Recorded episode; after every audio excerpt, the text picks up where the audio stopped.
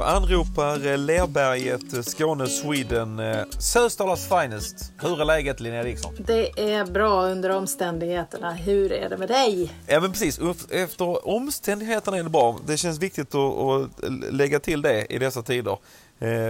Efter omständigheterna är det bra. Vi säger hej och varmt välkomna till nybörjarträdgårdspodden Odla Mola och Linnea episod 22. Detta är ju första gången som vi har jobbat in eh, del 1 och del 2. Hur känns detta konceptet eh, Linnea? Ja, men vi har ju så mycket att säga så att jag tror det kan vara eh, en bra lösning på vissa ämnen som kräver mer tid. Så att vi inte gör två timmars avsnitt.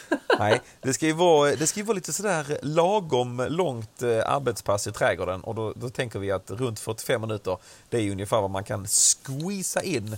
Eh, förutom då man liksom har fallat in på familjerådet att idag kör vi en hel dag. Annars så tänker vi 45 minuter, det är vad man mäktar med i ett, eh, i ett offensivt pusslande när det gäller vardagsliv och logistik. du är så bra med orden alltså. Jag vet inte. Men förra veckan så pratade vi om eh, alltså självförsörjning del 1 och då var det vad odlar man i trädgården.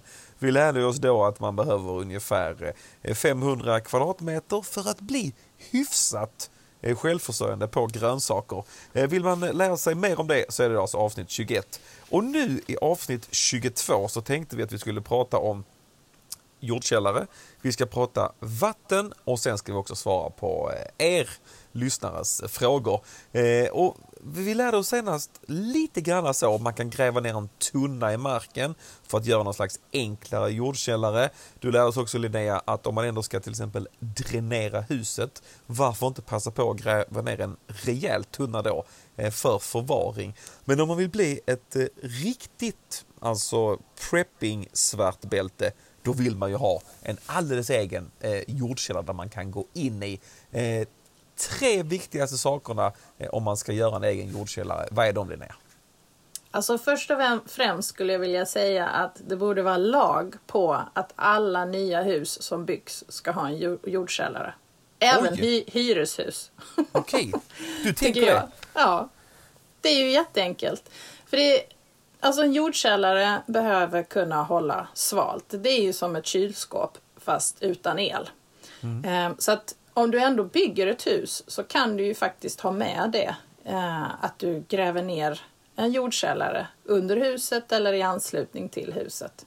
Ehm, så att, ehm, för jag menar elen, så som det ser ut nu så har vi ju lite brist på el och sådär på vintern. Eh, så att eh, jag tänker att det borde vara lag på det. Mm. Men det kanske är bara jag som är... Nej men det låter ju, alltså det är ju verkligen nya tider liksom. Eh, och, och det är kanske inte alls dumt att tänka lite grann in i framtiden om krisen eller, eller kriget kommer. Eh, hur stor eh, jordkällare behöver man egentligen om man är, säg fyra personer som bor i ett hushåll? Ja men jag skulle väl säga en eh Alltså man kan ju optimera förvaringen i en jordkällare med hyllsystem och så. Så du behöver egentligen inte jättestort, men en kanske fyra kvadratmeter eller någonting sånt. Men jag tror man klarar sig med lite mindre också. Mm. men om man ska säga tre steg för att bygga sin egna jordkällare. Um, först och främst så finns det ju faktiskt jordkällarsystem att köpa. Så att det du behöver göra, då är det som en modul som du kan ställa på marken och sen så eh, lägger du jord. Man gräver ner den delvis men sen så okay. bygger man ovanpå eh, den här modulen. Um, det är som en liksom stor gjuten i plast eller jag vet inte om det finns typ lättviktsbetong mm. eller någonting så. Det finns olika varianter. Men då gräver man ner den delvis och sen så bygger man på med jord ovanpå. Så att du får ett tjockt lager med jord som isolerar mot eh, frost. Okej. Okay. Ja, så sådana finns det. Eh, ska du bygga en själv så tänker jag, ja men du behöver ju någonting som liksom håller jorden eh, på plats så att det inte faller in. Ja. Och så, så, så, som man gjorde förr i tiden, det var ju att man byggde med sten, att man murade upp med sten, att man grävde en grop eh, under frosttjälegränsen eh, där. Mm. Och sen så murade man upp eh, och sen la man jord ovanpå. Eh, men man kan ju göra det med lekablock också. Jag vet inte hur din jordkällare, Ja, vad tror alltså- du den är uppbyggd av? Nej, ja, precis. Alltså, den, st den stod när vi kom så vi har inte gjort eh, någonting eh, där förutom att försöka hålla den hyfsat fräsch, vilket inte är det enklaste. Eh, men, men den är ju gjord av någon slags betong eh, och betonggolv. Eh, så ju. Det är ganska fuktig. Har vi någon tanke där på, vill man ha det fuktigt eller inte så fuktigt i en jordkällare?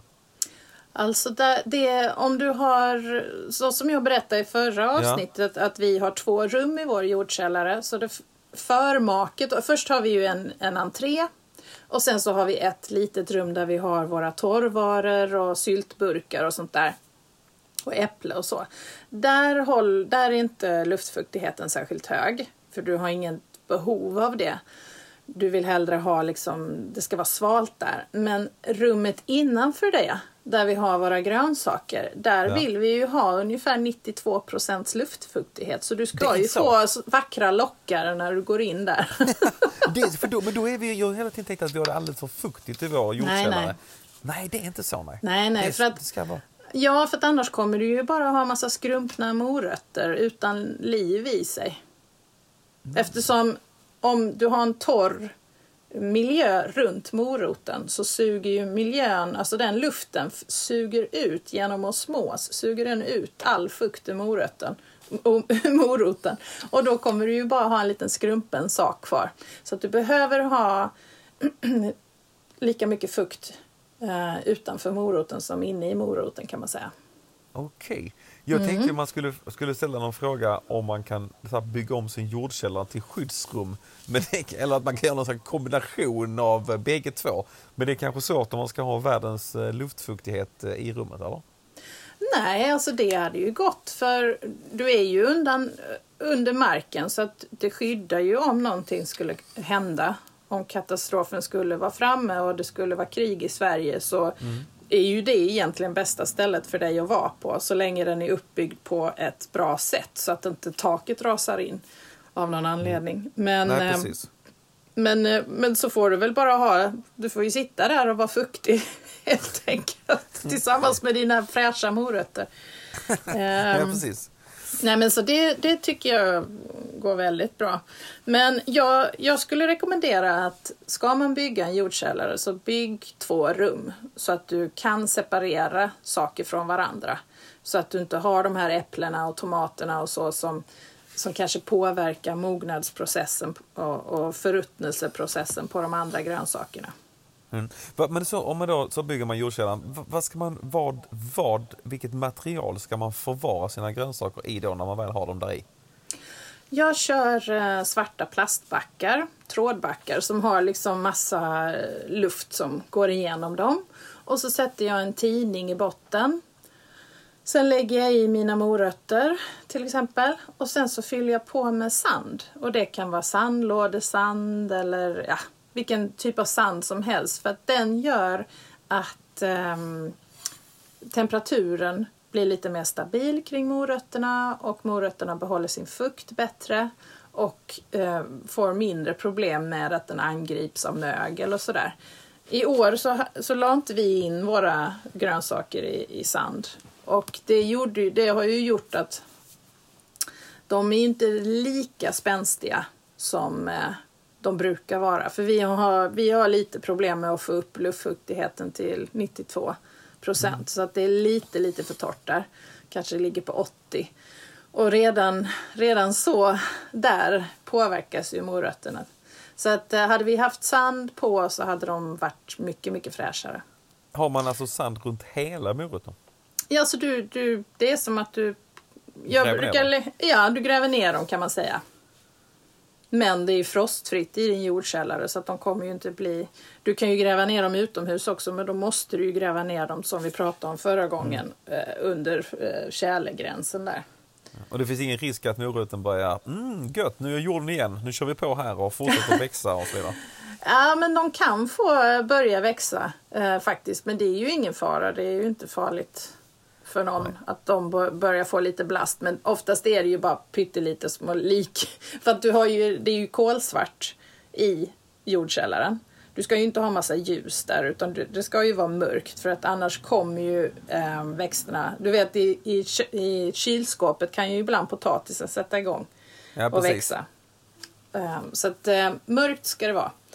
Synd att de inte, att de inte alltså när de ändå växer, att de också kan tillaga sig själv. Det hade varit perfekt i den här timmen mellan skola och middag. Ja. Man bör, man bör öppna så är det färdigt. Är det något mer, Precis. något, något mer tips vi har här när man ska bygga sin egen jordkällare? Är det någon här, speciell placering i trädgården som man ska tänka på? Nej, men jag skulle nog säga eh, norrläge. Rent spontant tänker jag det. Mm. För söderläge känns det som att det blir för varmt. Även fast den är nedgrävd i jorden så blir ju ändå jorden uppvärmd. Så Ja. jag skulle ha sagt nö- så, ähm, norrläge. Men sen också att man ser till att det är musfritt. Det får ju inte Ja. vara några hål någonstans för annars kommer den ju Kanske inte, jag vet en gång fick vi in en mus där och då hade ju inte den ätit en morot utan då hade den tuggat lite på alla morötterna. Och blir, är moroten skadad så blir den ju direkt angripen av mögel och kan ruttna och smitta sina morotskompisar. Så att, eh, det är ju viktigt att ha det eh, fritt från möss och gnagare så att de inte kan förstöra. Så en liten eh, musfälla vid entrén är inte helt fel. Nej, och sen att man håller det rent och snyggt där inne genom att kalka väggarna. Som vi pratade om förra gången, det är ju antibakteriellt kan man ju säga att kalk är. Och att man... Det bästa är ju att ställa in metallhyllor. För de påverkas ju inte... Um, alltså skulle det vara att det blir lite blött på golvet i jordkällaren så kan ju trähyllorna fötterna kan ju ruttna på dem efter 20 år eller någonting. Men, eh, men det är ju så himla dyrt så att eh, vi byggde egna trähyllor. Och bygg dem då så djupa så att du får plats med en eh, back med morötter så att du kan ställa in det på ett bra och smidigt sätt. Och sen så stiger ju värmen också så att till exempel morötter vill ha det mycket kallare än vad potatisen behöver. Så vi brukar ställa morötterna på golvet och sen så kan sen kommer palsternackorna på hylla nummer två och sen så högst upp hamnar potatisen. Då har vi det. Eh, vi har ju väldigt mycket spindlar och gråsuggor och sånt i vår eh, jordkällare. Är det något med det? Eller är det bara att bita ihop? Det är tyvärr bara att bita ihop. Jag är ju livrädd för spindlar. Eh, men i och med att det är mörkt så ser jag ju inte dem. så då låtsas jag att de inte är där. Nej men spindlar är ju bra. De tar ju mycket av de dåliga insekterna och sådär. Och gråsuggor gör ju ingenting tänker jag. Ehm, så att du, du får tyvärr bara... Ni får leva i sam, samexistens. Det kanske är jobbigt om, om du ska använda det som skyddsrum. Ja, just det. Om du har jätte, jättemånga spindlar där. Men, Ja, eh, och gråsuggor. Det är inte den godaste av eh, nattsömn som väntar. Men där har vi lite koll på jordkällare. Jag försökte faktiskt, eh, om jag lät en smula disträ här senaste minu- minuten, så berodde det på att jag försökte googla vad det kostar med en sån här färdig eh, jordkällare. Men eh, Ja. jag är inte så bra på att googla, verkar det som. Jag hittar Nej. inget pris. Man Ja, får men det- googla själv. Ja, och det är ju också det där att du måste ha en grävare. Ta in en grävare som kan göra det för att det är rätt tungt att gräva detta själv. Men man kan ju också göra någonting eget om, man, om det är så att man känner någon som jobbar typ med vägbyggen och sånt som har en jättestor um, vet, betong... eh, betongrör, vet sånt jätte, Mm. jättestort betongrör. Det skulle man ju kunna lägga på, på sidan och sen så Just det. bygger man en baksida med hjälp av trä eller någon, någon tjockare skiva av något playwood eller Jag någonting. gillar också sannolikheten man känner någon som har ett sånt betongrör. Ja, men jag tänk, alltså det kan ju vara någon bonde som kanske skulle gjort en brunn och så valde han att borra istället. Ja, eller någonting.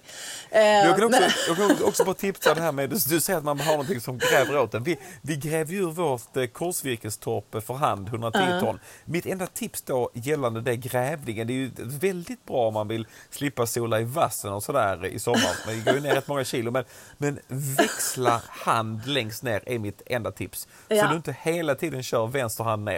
För då blir eh, kroppen finito. Eh, så ska du gräva för hand och du inte känner den här bonden med de här betongrören, byta lite position. Det är bra. Tips Ja. från grävcoachen. Men det du blir ju väldigt vältränad på ena sidan då. Ja, du snackar om alltså, man blir helt... Eh, det som att nej, man blir lite felbyggd när man Ja. håller på att gräva. Men, Bara det. olika storlekar på skjortor. Så på. Just det, ena sidan kroppen är liksom extra large och andra är som tunn, tunn eh, radioarbetare. Ja. Nej, men det Ja, jag men- menar med det här röret, eller betongröret, det är ju att man kan ju bygga ett själv. Man kanske inte behöver köpa eller mura eller sådär, utan Mm. då sänker man ner det här röret eh, lite på, så att det ligger ner. Och sen så får man väl bygga en dörr, lägga på jord ovanpå och sen en liten trappa ner. Alltså det går ju att göra det av, av saker som man kanske kan hitta eller få Ja. billigt. Verkligen. Och framförallt då tänker vi att alla sådana här stora byggbolags eh, ansvariga personer lyssnar på oss här nu och bara tar till sig eh, ditt förslag på ny lag. Att bygger man nytt ska man också ha obligatoriskt en jordkällare. Så då kommer det lösa Ja. sig per automatik, slipper man gräva själv. Det låter eh, bra. Är det någonting mer vi vill säga om jordkällare? Ehm, nej. Finns, Det finns det någonting som man absolut inte bör förvara i jordkällaren? Oj. Ehm, ah, nej, jag vet inte. Batterier kanske? Ja. om, man, om man inte plastar in dem riktigt ordentligt. Ja. Som sagt, det är ju fuktigt så att batterier och, och te, alltså elektroniska maskiner och sånt kan ju bli påverkade av att det är så fuktigt. Så att, ehm, mm.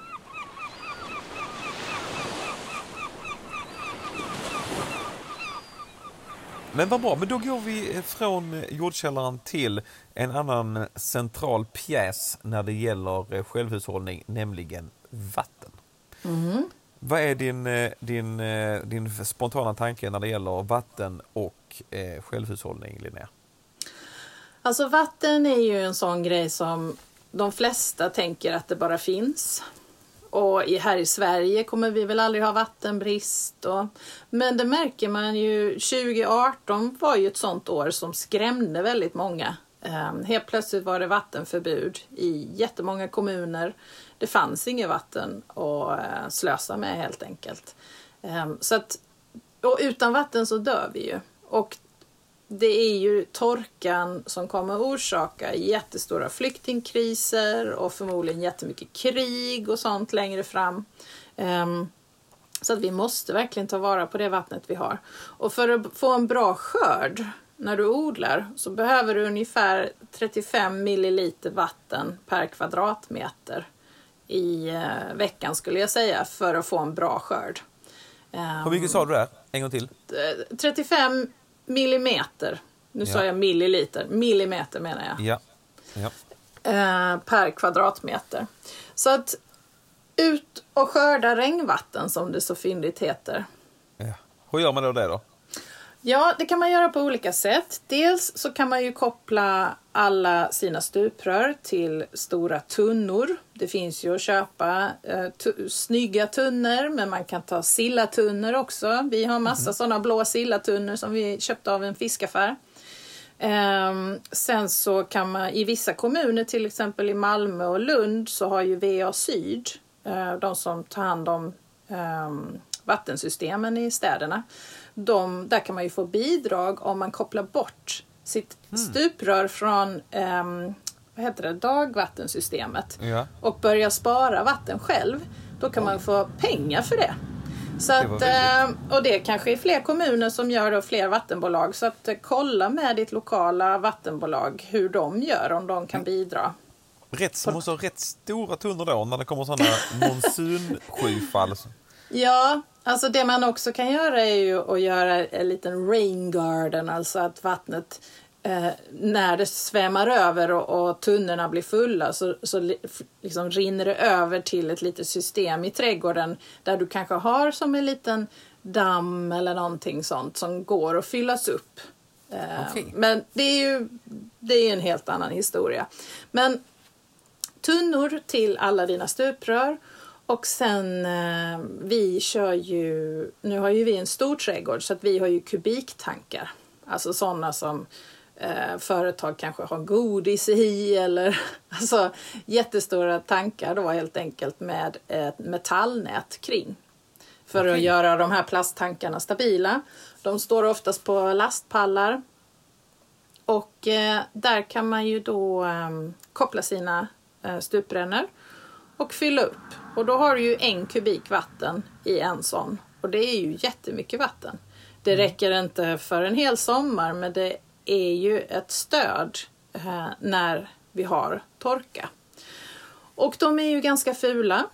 Vi har valt att göra så. Min man har gjort um, en jättevacker träkonstruktion runt omkring. Right. Alltså bara satt upp massa fina träplank runt vattentanken. Så att man inte ska se den, för oftast är de vita eller svarta och jättefula. Men det man ska tänka på är ju att när vatten står så blir det ju oftast grönt och mögligt. Det kanske du har Ja, det Sätt. har noterats. Och har man inte möjlighet att få någon form av eh, syretillförsel, alltså genom en liten pump eller någonting sånt, så är det viktigt att man ställer de här tankarna där det är mörkt, på norrsida till exempel, så att de inte blir så utsatta av ljus. Ja. För att det är oftast solen som gör att det blir det här möglet ju. Eller inte möglet, men eh, algerna, de här gröna, att, att vattnet blir grönt. Så att jag skulle säga, sätt det på en norrsida, koppla dina stuprännor dit ehm, och kanske ha två stycken så att du kan, när den ena är full så kan det svälla över till den andra. Och sen så kan man sätta fast en liten ehm, kran där du antingen kan ehm, fylla dina vattenkannor eller sätta fast en slang. Och då ska du ju gärna ha den här tanken lite högre upp så att det blir ett tryck. Just det. Så då kanske man kan bara ställa upp den på ett antal lastpallar för att få upp den lite grann. Eller så kan man göra som vi, att vi bara doppar eh, vad heter det?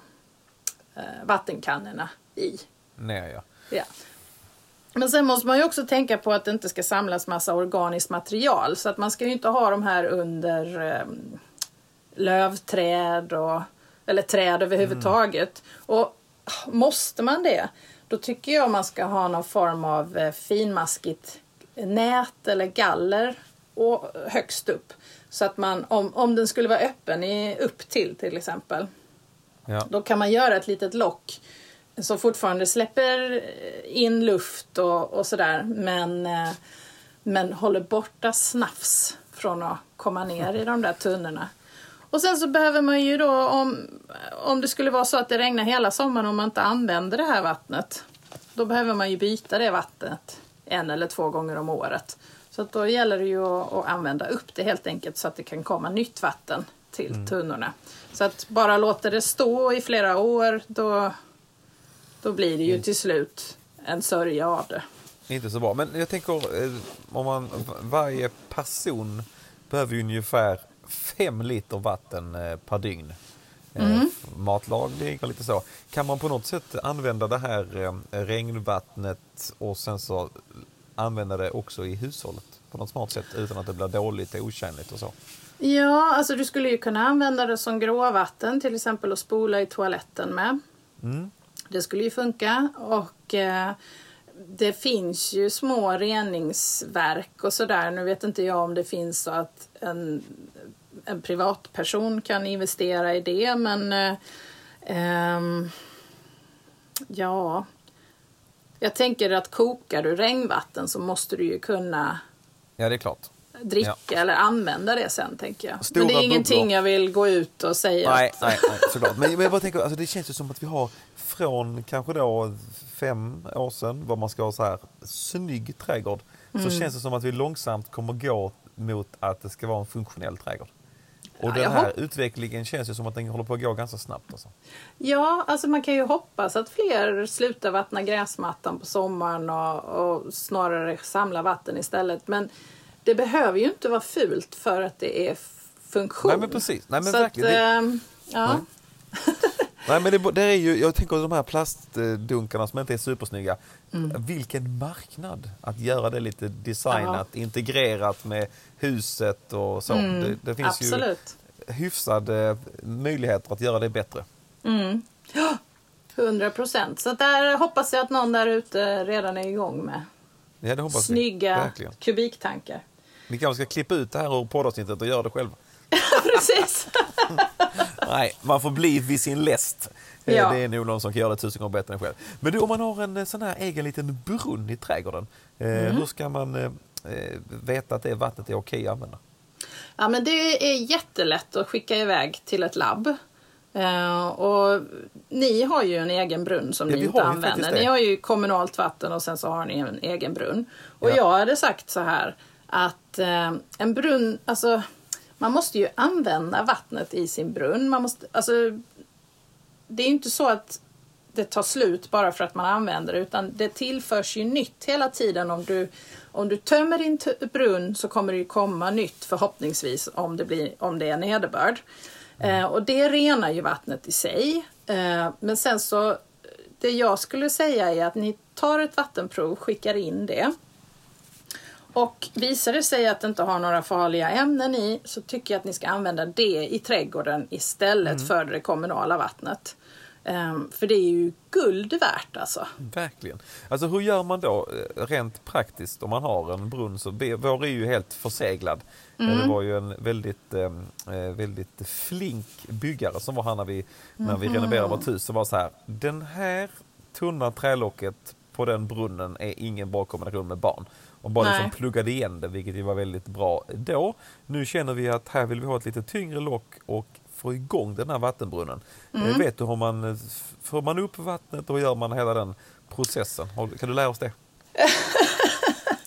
Alltså, ehm, det finns ju små... Jag tänker att ni skulle kunna... Det finns ju eh, dränkbara pumpar som ni skulle kunna doppa ner där.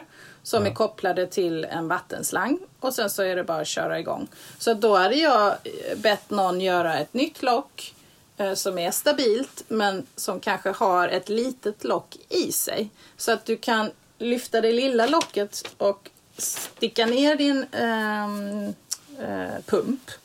Ja. Så att ingen, ingen annan kan trilla ner i det där hålet förutom pumpen. Liksom. Ja. Eh, och då eh, så har du ju tillgång till vatten där och det är ju jättebra. Eh, men då hade jag först och främst eh, sett till att få upp det där locket så att du kan ta ett vattenprov och då är det bara att kontakta ett sånt här labb och då skickar de ett kuvert med små eh, provrör i. Som du, du, så fiskar du upp vatten, fyller provrören, skickar in och sen får du svar efter ett tag. Och då, får du liksom, då kan du också begära om du vill ha väldigt tydliga svar eller om det räcker med de farligaste ämnena eller sådär. Ja. Eh, och så vet du att det går att använda. Då får du någon att tillverka det här speciallocket. Speciallocket. Då. Ja, och sen så köper du en bra eh, dränkbar pump eh, som du sen eh, använder dig av. Där har vi det. Mm. Det låter ju inte... Och sen ska man ha en ål i botten. Inte. Inte ål i botten. Nej. Nej, det får man I inte ha. så fall får det vara två så de har varann i alla fall. Nej, det vill vi inte ha. Inga ålar i botten. Eh, många i Sverige bor ju nära havet. Eh, kan man Mm. på något sätt använda havsvatten när man ska eh, vattna hemma? Ehm, alltså det är ju, även om det kan vara bräckt vatten så är det ju fortfarande för salt. Och jag vet faktiskt inte hur man blir av med det. Ehm, det är ju många uppfinnare som håller på att titta på hur man ska kunna göra drickbart vatten av saltvatten och sådär.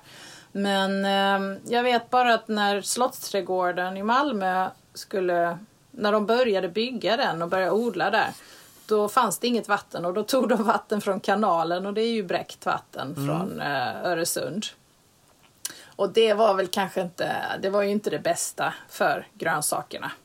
Så um, nej, det, jag skulle framförallt om det är salt, alltså bräckt vatten och saltvatten, det ska du ju inte vattna med. För det påverkar ju växterna riktigt mycket.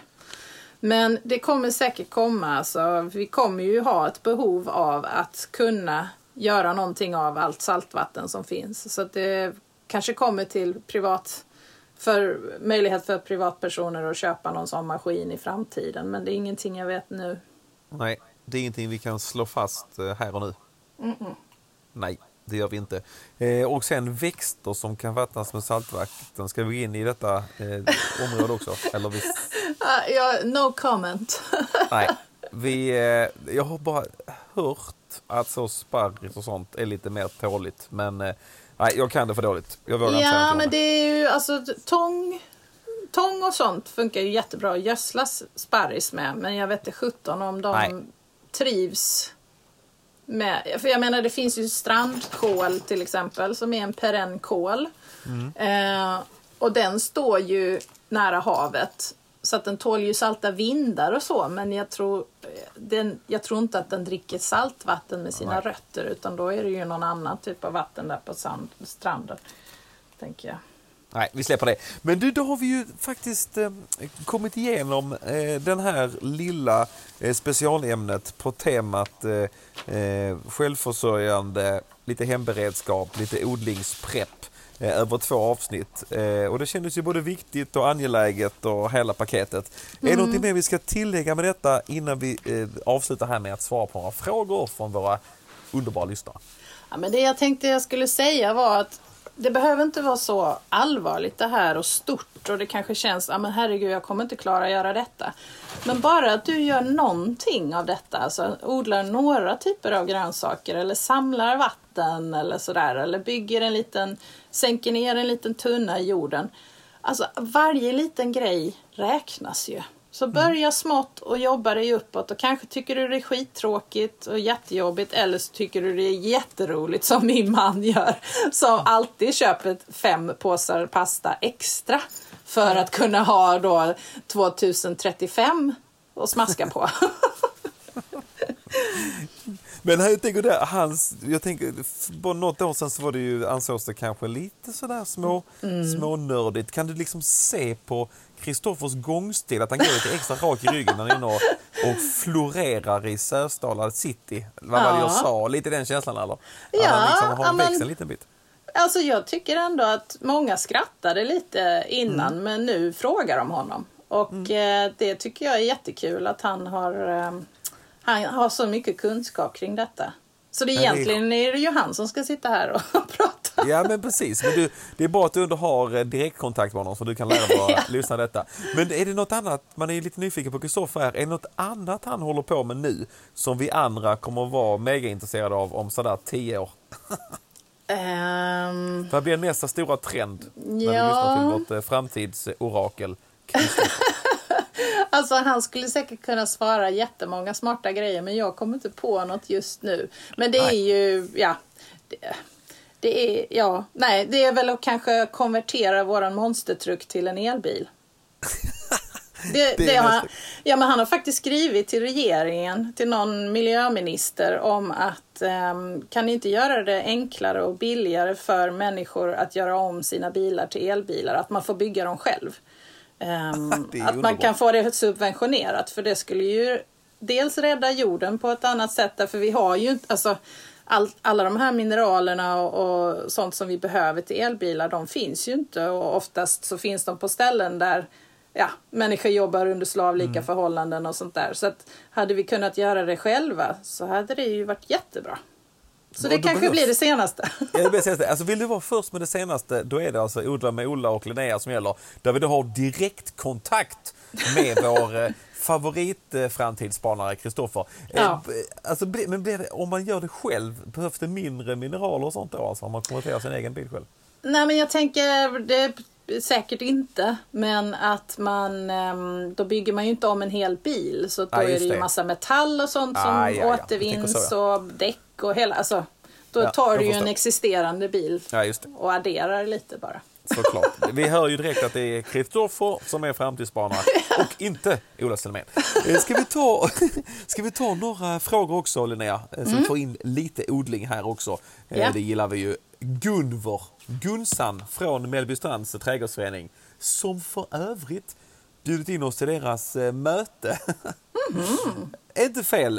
Och det snackas ju om att hennes kille Christer är 15 jävlig på både mat och dryck så vi kommer inte gå hungriga därifrån, säger Oh. ryktet från eh, södra Halland. Eh, men Gunvor, hon har satt sina dahlior här va. Men glömt bort att doppa ner dem i ljummet vatten eh, innan hon planterar dem. Måste man göra detta, undrar hon.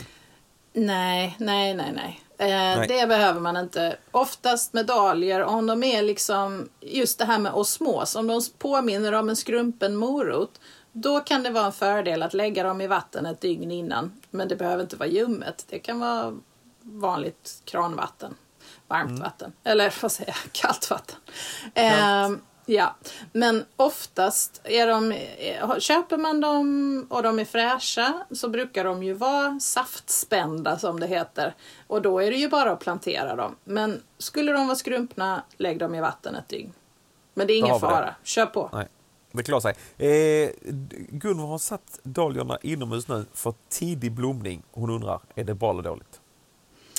Eh, det är bra att börja förkultivera dem nu, men eh, det är ju ett problem om de blir för stora och så har man dem inomhus och så är det torrt och varmt och så kanske det blir lite ohyra och så. Så man ska ju alltid tänka när brukar det vara frostfritt hos mig och så räknar man x antal veckor efter, bakåt och då kan man förkultivera dem. Men väldigt många börjar ju förkultivera sina dahlior nu mars-april.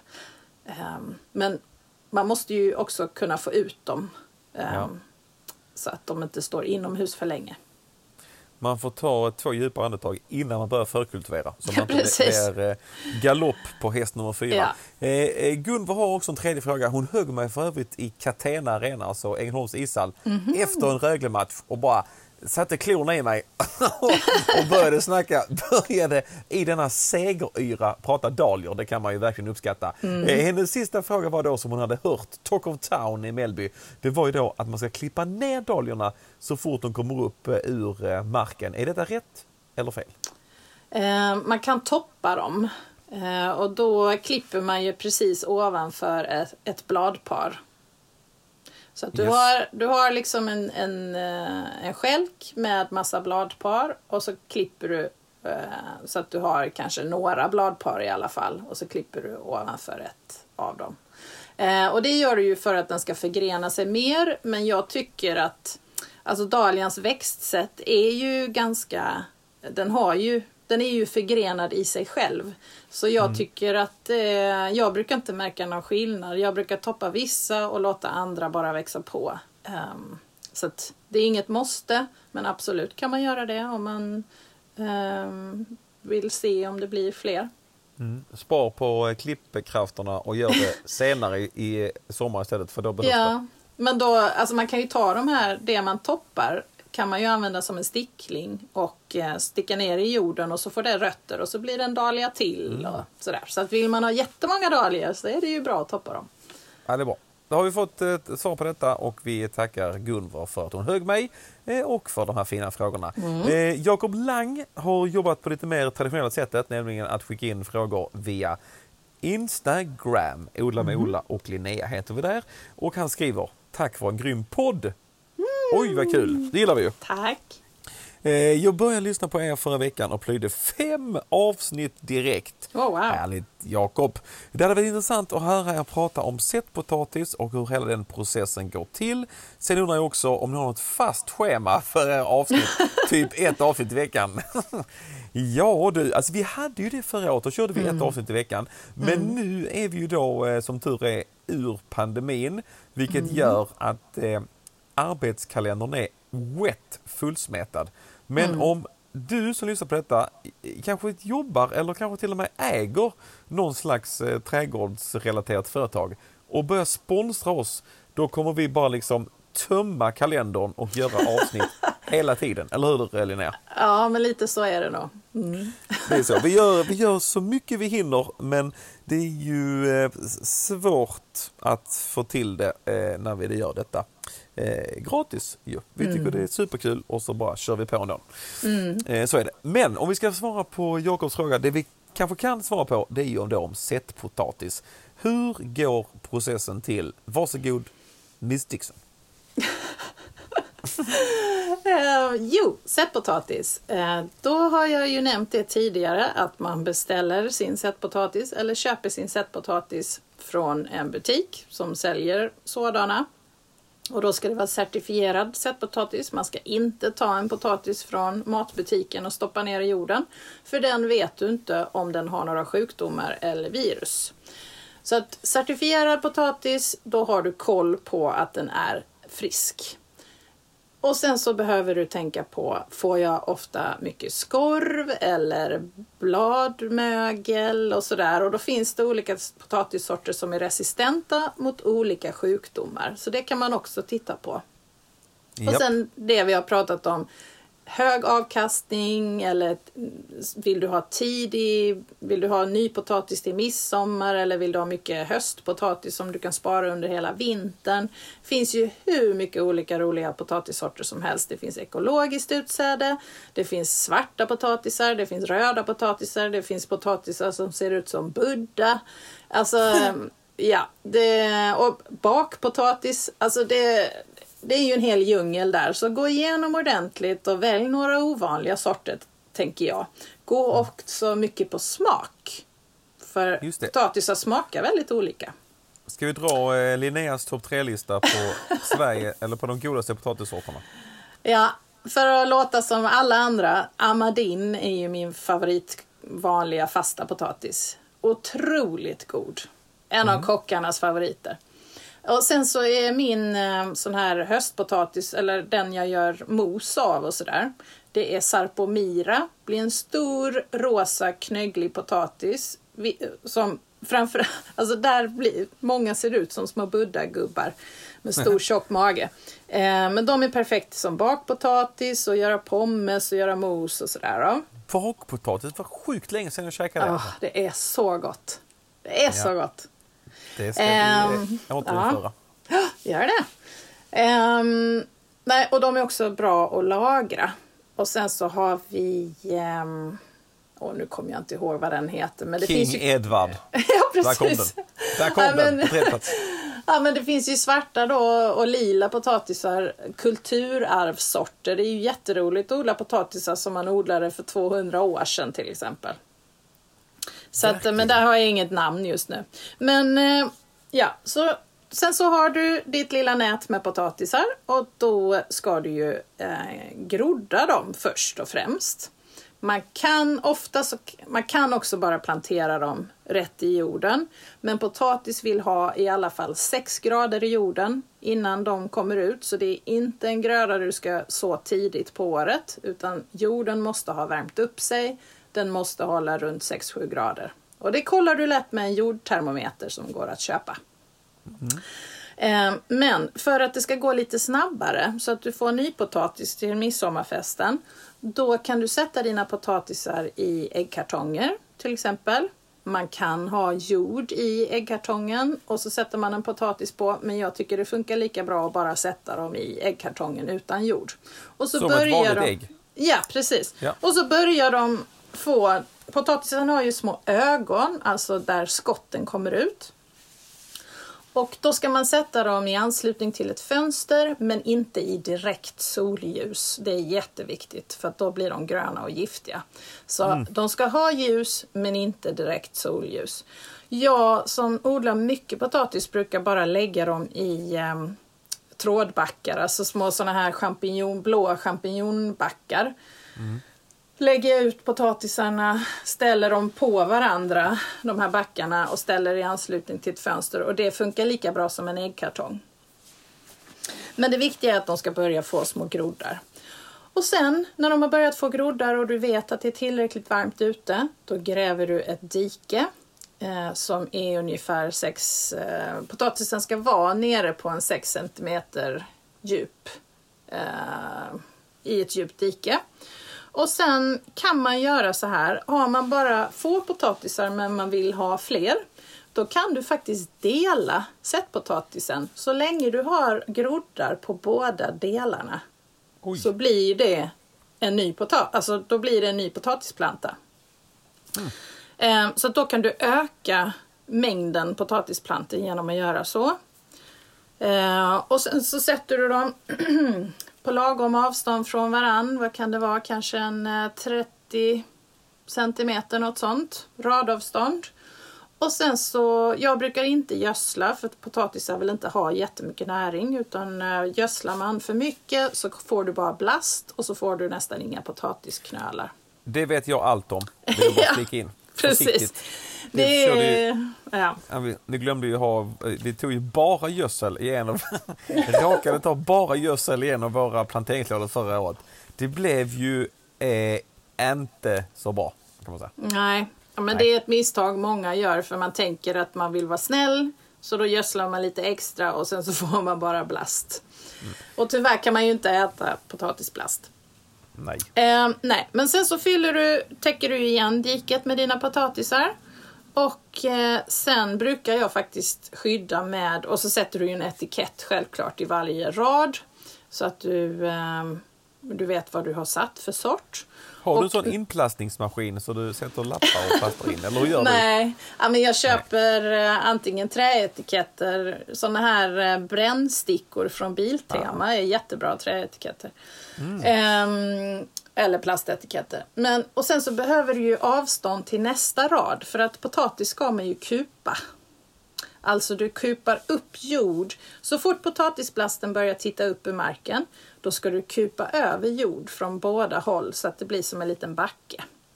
Och detta gör du för att hela tiden skydda potatisknölarna från ljus. För att Ja. får de se solljuset så blir de ju gröna.